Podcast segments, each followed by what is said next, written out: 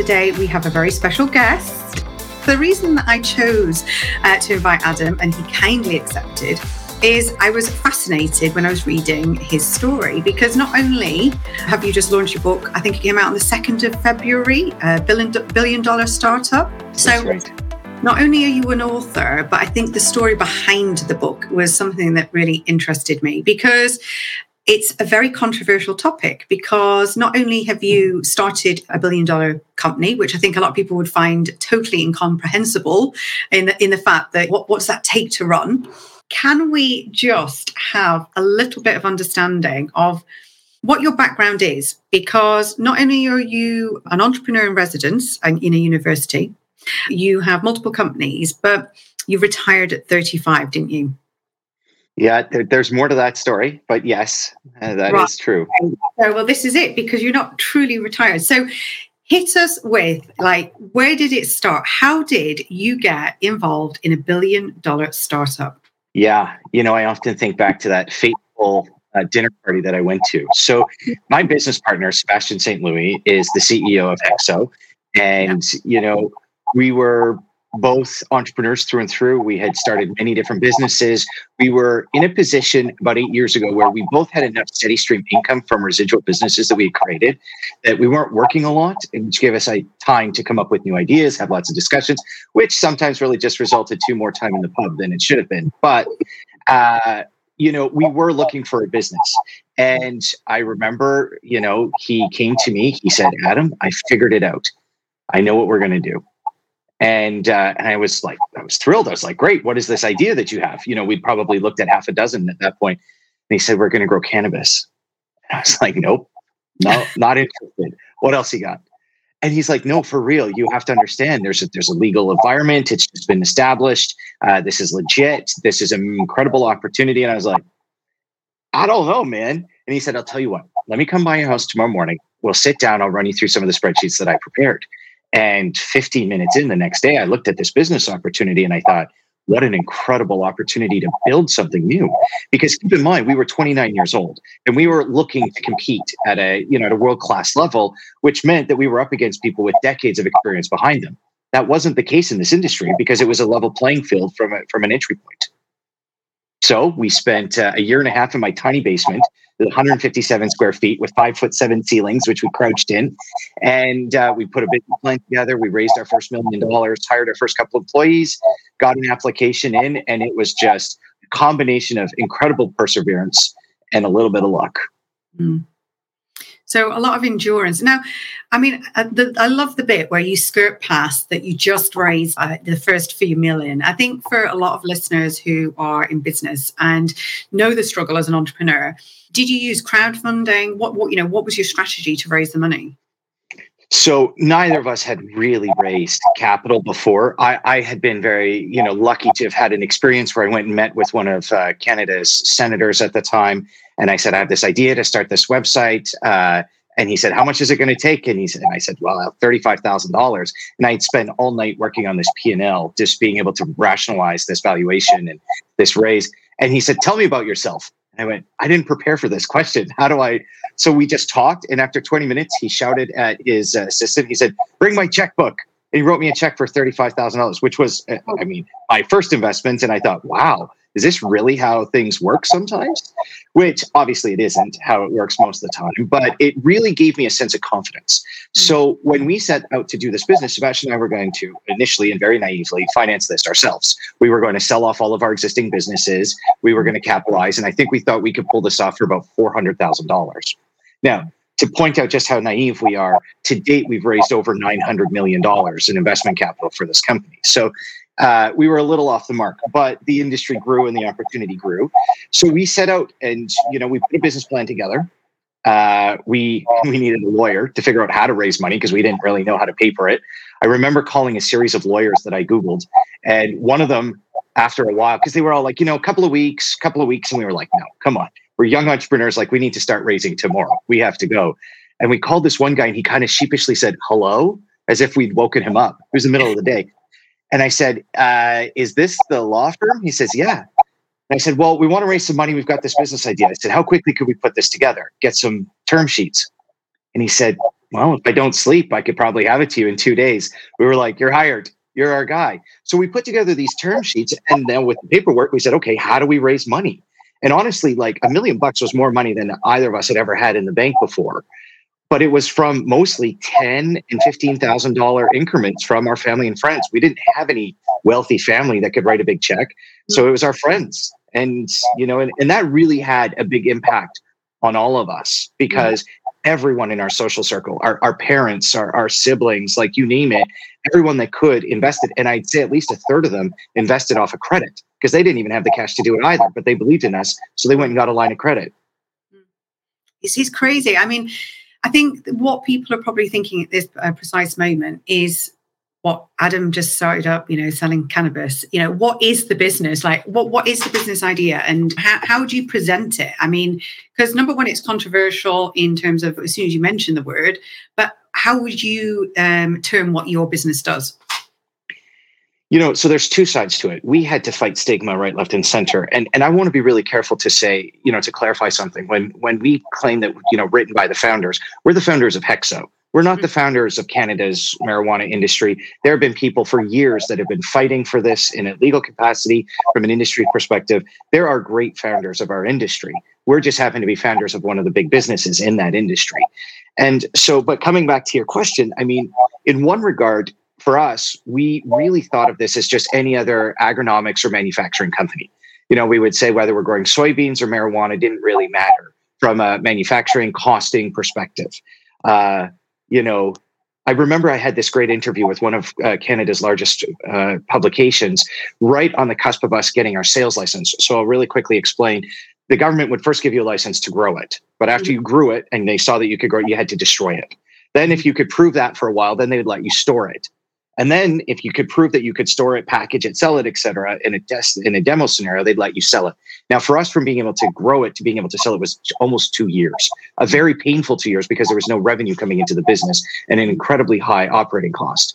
And in that period, Maclean's, the newspaper, the article came and asked, so what's your preference? And I had to say quite truthfully, I've never had our product, which of course is a very weird thing to say because it's highly controlled. I, there's none of it sneaking out the back door. And I didn't have a medical prescription. And even if I did, we didn't have a license to sell it to me. So they kind of took a shot at me by saying, well, you know, he prefers red wine. And, uh, and I thought, well, that's not really fair. But, you know, we weren't in this selling drugs. That's not what we were doing. We were building a business that sold a medical product. Hmm. And I think that's the difficulty, a lot of people's perception and stigma that you're up against that makes it even more fascinating. I mean, do you go under the term CBD? You know, we see a lot of products like that. Just to make it sort of more understandable for listeners, they're probably more familiar, I suppose, in the UK market, etc., as well, with these CBD products.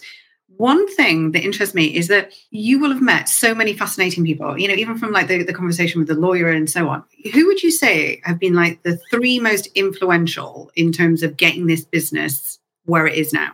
Oh boy. Well, there's a bunch. Let me tell you, because like you said, we've had the good fortune of seeing all sorts of different things. You know, the first one, without a doubt, would be Dr. Michael Munzar. He was the only outsider who invested in that first million dollar round. Yeah. And it was through a friend of a friend who said, I know a doctor in Montreal. He owns a clinic. He's worked and he's been on the board of big pharmaceutical companies. He might be mm. interested. And it just so happens that Dr. Munzar was a little familiar with the product uh, recreationally. And so when he, you know, sat down with us, uh, there was an instant kinship. And I remember we were still running this business out of my house, and it was a tiny little semi detached uh, near downtown Ottawa. And, you know, we're trying to sit around my kitchen table. My, my daughter, my, my now oldest daughter was just an infant and she's crying her lungs out in her room up above and we're trying to have this like very serious business meeting about growing a very big business and we're in my house with babies crying it was just it was kind of a surreal moment but i mean that's what it was this is as much of a startup story as there ever was and I think that's what people relate to, isn't it? I mean, you know, obviously you've written the book, the book's come out 2nd of Feb. What is the the book about? I mean, obviously it's talking about your journey, but what's the biggest reason, you know, that someone wants to go out and buy this book? So we tried to write this book for a couple of different audiences, but at its core, this is a book for entrepreneurs. Again, that mindset that we had that it didn't matter what it was, whether it was soybeans or widgets, you know, mm-hmm. throughout the book are a series of billion dollar tips and billion dollar lessons. And we like it was a it's a very raw book because we were two 29 year olds literally in a basement a tiny little unfinished basement, bringing investors downstairs into that basement and saying, we have a chance at building a billion dollar company. Appreciate the absurdity of that statement.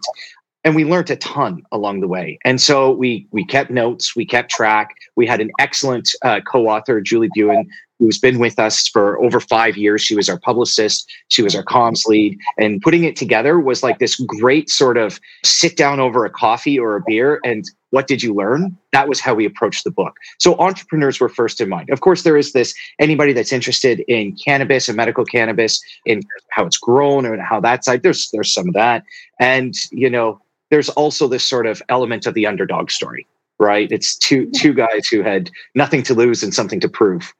Yeah. And I, I, think that's what people want to know about. I mean, your background, I mean, you obviously didn't sort of grow up thinking, right, you know, I'm going to start a billion dollar company and the world's going to be rosy. What where did you start? What was your kind of first mm. career thoughts? So the first business that I recall, I would have been 10. Mm-hmm. And I was blessed with parents that on my mom, it was a constant eh, confidence in anything I wanted to do. She would always tell me, you'd be the best at that. And my dad was a guy who would always sort of take me to the stream, but never give me the water. And he would sort of say, Hey, look, what do you think about this? So uh, let me give you the example of me being 10. It was a, a cold spring. I, I, lived in Alberta uh, here in Canada, and we were trying to get our bikes up and running. Just the snow was just about gone, and we could start to ride around. So we have to raise the seat, tighten the brakes, you know, grease the chain, etc. And my dad would say questions like, "So, do you think other people have to do this?" You know, do you think everyone has the tools to do this? And probably after about 45 minutes, he would then say, Do you think people would pay a couple of bucks for someone to do this for them? And then I'd be like, Dad, wait, wait, I have an idea. And, and you know, and so he would always make it mine and he would give me this opportunity to like have ownership over these ideas. And he just did that over and over again. And so, you know, we started a little bike business and you know and i remember we printed off all these little advertisements because he taught me well you got to get people to the door so I remember the dot matrix printer going nonstop that night, and we cut out these papers and I handed them out at school. And I really remember putting myself out there for the first time, being like, wow, I'm putting my image on the line. I'm, I'm opening myself up to this. And the next morning, Saturday morning, woke up early. He woke me up. We got dressed. We I stood. I opened up the garage door, and we stood. And that driveway seemed very, very long when it wasn't. And I thought, if no one shows up? And you know what? That day, I made a hundred bucks. And as a 10 year old that makes $100 because we got very lucky with a big flood of people, I was like, I was hooked. See, I, I, I love these stories because this is it. This is, I think, true entrepreneurship. I mean, everyone has their own understanding, don't they, of it and, and what it really means. But you often just see the level of success, don't you? And, and I think what people need to kind of to see and what want to see, they want to see is is all the hardships along the way if you had to say what was the, the, the hardest time the time that you just felt like most alone it was horrible and you just really did not know where you're going to go what, what where was that in your career? And, ha- and has that happened? Sure. So that that would have been during the, you know building hexo. And and i think we talk a little bit about this in the book. Mm-hmm. There was this time where we had taken the 1.13 million dollars from all of our family and friends. Yeah. and you know there was literally like if Sebastian mortgaged his house. I put every penny of savings we had. Neither of us were taking a salary. Like we had everything on the line here. Um, and I remember that the whether or not we would get a license was in great jeopardy. There was no certainty. We were continuing to spend money. It didn't look good. We were having issues with regulations all, all up the way. We didn't know if the city would give us a municipal business license because it was cannabis. And there were all these questions. I remember it was the the worst part for me. There was this moment where I thought, maybe we do need to think again about this. Like there's a little bit of money left over. Maybe we should just take it and pay back pennies on the dollar to all of our shareholders to at least do right by them. And Sebastian and I were always working together constantly. And, and, it was either in the basement or the pub down the street. And it was the first and only time that we got on a call first thing in the morning. And I said, man, I'm really like, I don't really know what we should be doing here. I think we need to think about this carefully. And he drove over to my house immediately. He only lived 10 minutes away. And we had coffee upstairs in my living room. It was the only time we ever did it. And it meant like it was like a serious deal for us to do this. And you know that analogy where you're lost at sea and one of the parents just has to keep rowing? On that day, it was Sebastian who kept rowing and he looked at me and he said, full of full of BS. He said, We are going to do this and we are going to make this work. And that was exactly what I needed to hear. And so it was uh, that, you know, we just kept pressing and we kept pushing and we didn't stop. Wow. And I think when you when you think about your journey, I mean, every entrepreneur has a slightly different story. What was your sort of background? Where did you grow up in terms of, you know, did you come from an affluent family? where would you say you sat? Uh, no, we definitely did not come from an affluent family. Uh, we, my parents had to work very, very hard. Um, in fact, I, I, spent most of my childhood in a small town called Two Hills, Alberta. Fun fact: there's really only one hill. The river ate the other one over the last hundred years. But we we we moved to Two Hills like um, by hitchhiking. All of our personal possessions were packed. You remember these the mandarin oranges boxes that used to come around Christmas time? So basically, everything we owned, we packed into eight of those mandarin orange boxes, tied a string around them, put it on my shoulders, and uh, you know the church that uh, had been helping us gave us a little baby backpack, and we hitchhiked to a town called Two Hills from Edmonton.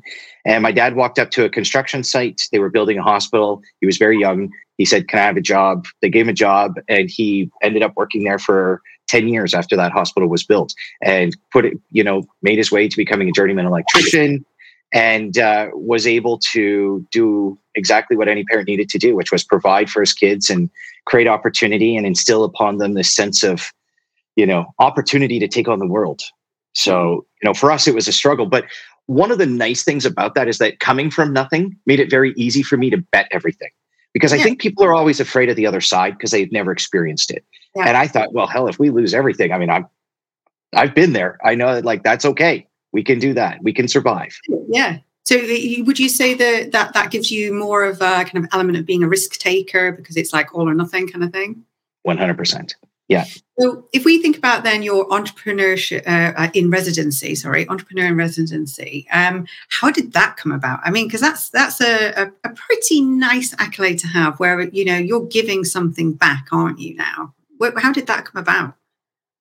You know, one of my favorite things to do is to talk about business ideas, and mm-hmm. and and if I'm being really honest, it's you know it's what I like to consider adventure capital, or at least that's what my investment company does is adventure capital. Where before you have a bank account, before you have a real business plan, I want to talk to and see what you've got, see what it is, and those are the companies I like investing in. And so a logical extension of that was to work with students, uh, not just business students, but students of any kind at a university uh, that were exploring business ideas. So. Mm-hmm luckily for me, uh, I had gone to a, a, university in British Columbia called Thompson Rivers University in Kamloops, and uh, I, I, was invited back to come speak to the group, to a group of graduates, and uh, that led to a couple more conversations. You know, uh, my family goes back in Kamloops on my mom's side, five generations, so I've always sort of stayed in touch. And uh, the dean of the School of Business and Economics was very kind. He, in fact, was in Ottawa for business. He came over for dinner. We had a great conversation. He said, You know, I think we can do something here. He said, We've got a lot of students with a lot of ideas, and I think they benefit from hearing from you. Mm-hmm. So, uh, you know, we put this together. Uh, you know, Michael Henry, the dean, is really a visionary at these sort of new roles and really making them impactful. And uh, I get to speak to classes all the time. You know, and it's always about experience. Like I'm not here to profess, I am not an academic, but. I can share my experiences. I can share what I learned mostly through failure. And I get to work one on one with students, often even staff. I'll do off, uh, open office hours at the university. And I remember one time, one of the other dean's assistants knocked on the door and she said, Do you have 10 extra minutes? I actually have an idea I've been exploring myself. And it's like, come on in. I, I mm-hmm. love that. It's a it's a perfect gig for a guy like me who likes talking about business. Yeah, because we've seen a huge rise of what we call the um, uh, employeepreneur, the, the person who is in a job but is passionate about an idea. They've got something they they want to do. And what advice would you give to either someone who's in business today, looking to start a business as an entrepreneur? If there's one piece of advice that you wish you'd had like ten years ago, what would it be? Okay it's clear as day for me you know there's nothing wrong with being a, an employee slash entrepreneur to figure out what that move is for you but mm-hmm. once you've latched onto your idea the only way to make it work i'm going to sound really old school here is to mm-hmm. go all in and i mean all in you know mm-hmm. if your mortgage doesn't depend on your business uh, the odds are against you right? Mm-hmm. Uh, this isn't mine. This advice is something that was given to me by one of my great mentors. And I remember I was just a young university student and he had built many successful companies. And he said exactly that to me. If you, when you find your business, he said, you mm-hmm. make damn sure that your mortgage depends on it. And you have to go all in and you work relentlessly. And, and I think there's this combination that comes from it where if your mortgage or whatever your lifestyle is that depend depends on that business, you will work relentlessly because I promise you, when you're sleeping or resting or doing something else, your competition is working harder. Mm. And I think as an entrepreneur, your mind is always in that. I think that that's the big change. I mean, we've seen during COVID a lot of people who've decided to start up their own businesses. It's a mm-hmm. brave move. If um, you could give any resources or books or references that you've used in your career that you think would help others, what would they be? Well, I mean, if I'm being honest, I had the, the pleasure of reviewing your book last night. Oh. Thank you again ah. for sending it to me. But I mean, COVID in, in particular, right? Digital marketing has always been incredibly important. But I think it's now all the more important because of COVID that mm-hmm. people aren't walking around on the streets. The brick and mortars aren't where they used to be. Like, if you don't have an incredible digital presence, I think that your odds of success uh, diminish by the day. So I, I, mean, I really enjoyed what you had in your book, and uh, and even the fact that it went just even beyond digital marketing. It was like about time management. It was about everything. Mm-hmm. You hmm. really should have called this like the entrepreneur's guide to becoming successful. Um, but I, you know, I think that is my biggest advice to anyone. If you're going to start a business, there's two things. Really make sure your online presence is everything because right now that's how people that's how businesses live or die. But two, don't be afraid to do some market validation. People mm-hmm. often think that like market sampling, testing, validation is something big companies do. I, I, if I may, I'd love to share with you a quick anecdote. I had someone reach out to me who had asked uh, for a small investment, 35 grand, because uh, as a photographer and video maker, they realized that, and this was about a year and a half ago, that there's this new technology that was going to revolutionize and everyone was going to be using it. He said, You can't rent it anywhere, and people like me can't all afford to buy it. So I want to go start to buy some of this equipment, and then we're going to rent it out. And I said, I'll make you a deal. I'll give you the 35 grand that you need to get started if you do one thing for me. Mm-hmm. For 30 days, I said, "How's what's your go-to-market strategy? How are you going to advertise this?" And he said, "Honestly, like where what we do in our trade, it's mostly Craigslist and Kijiji for this rental stuff." I said, "Great, even easier. Put up an ad for the next 30 days, both on Craigslist and Kijiji, and offer that you have these for rent. And every time someone inquires and asks to rent it, say, I'm sorry, we don't have it available just yet. We will in 30 days and come back to me.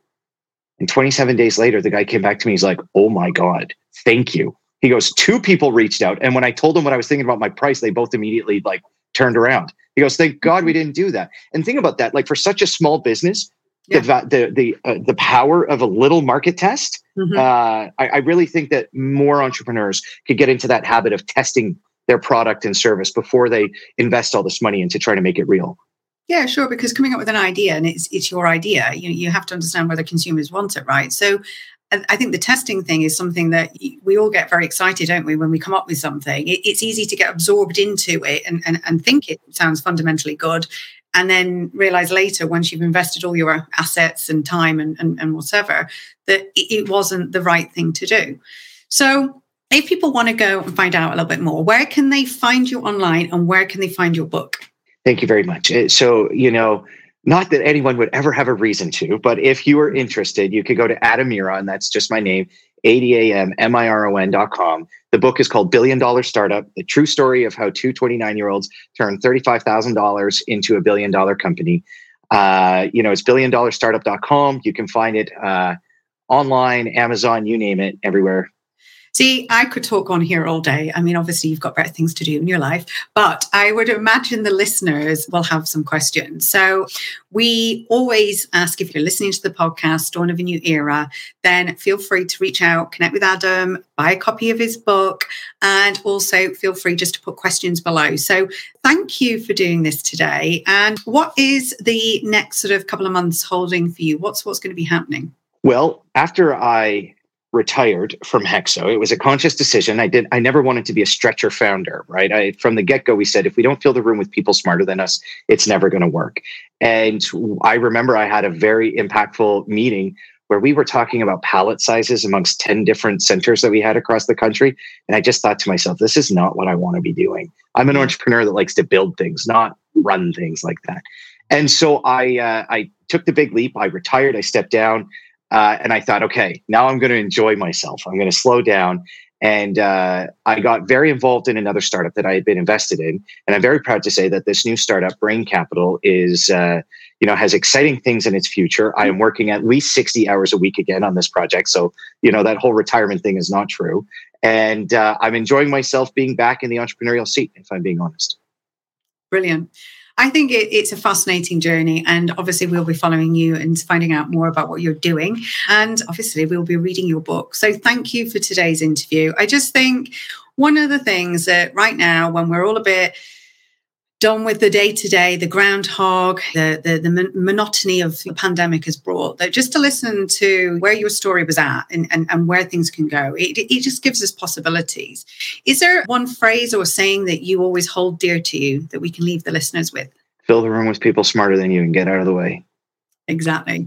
Well, on that note, we're going to love you and leave you, but thank you so much for that. And it was fantastic to hear your story, and we cannot wait to find out more in your book. So remember, guys, Billion Dollar Startup is ready to buy right now, and you know where to get it. We'll put the links below, and you can check out Adam Miron's profiles too.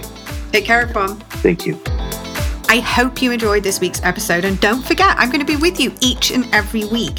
So download and listen on dawnmcgregor.com or on iTunes and come and join us in our Facebook community too. All the details are on the website, and I'll see you next week.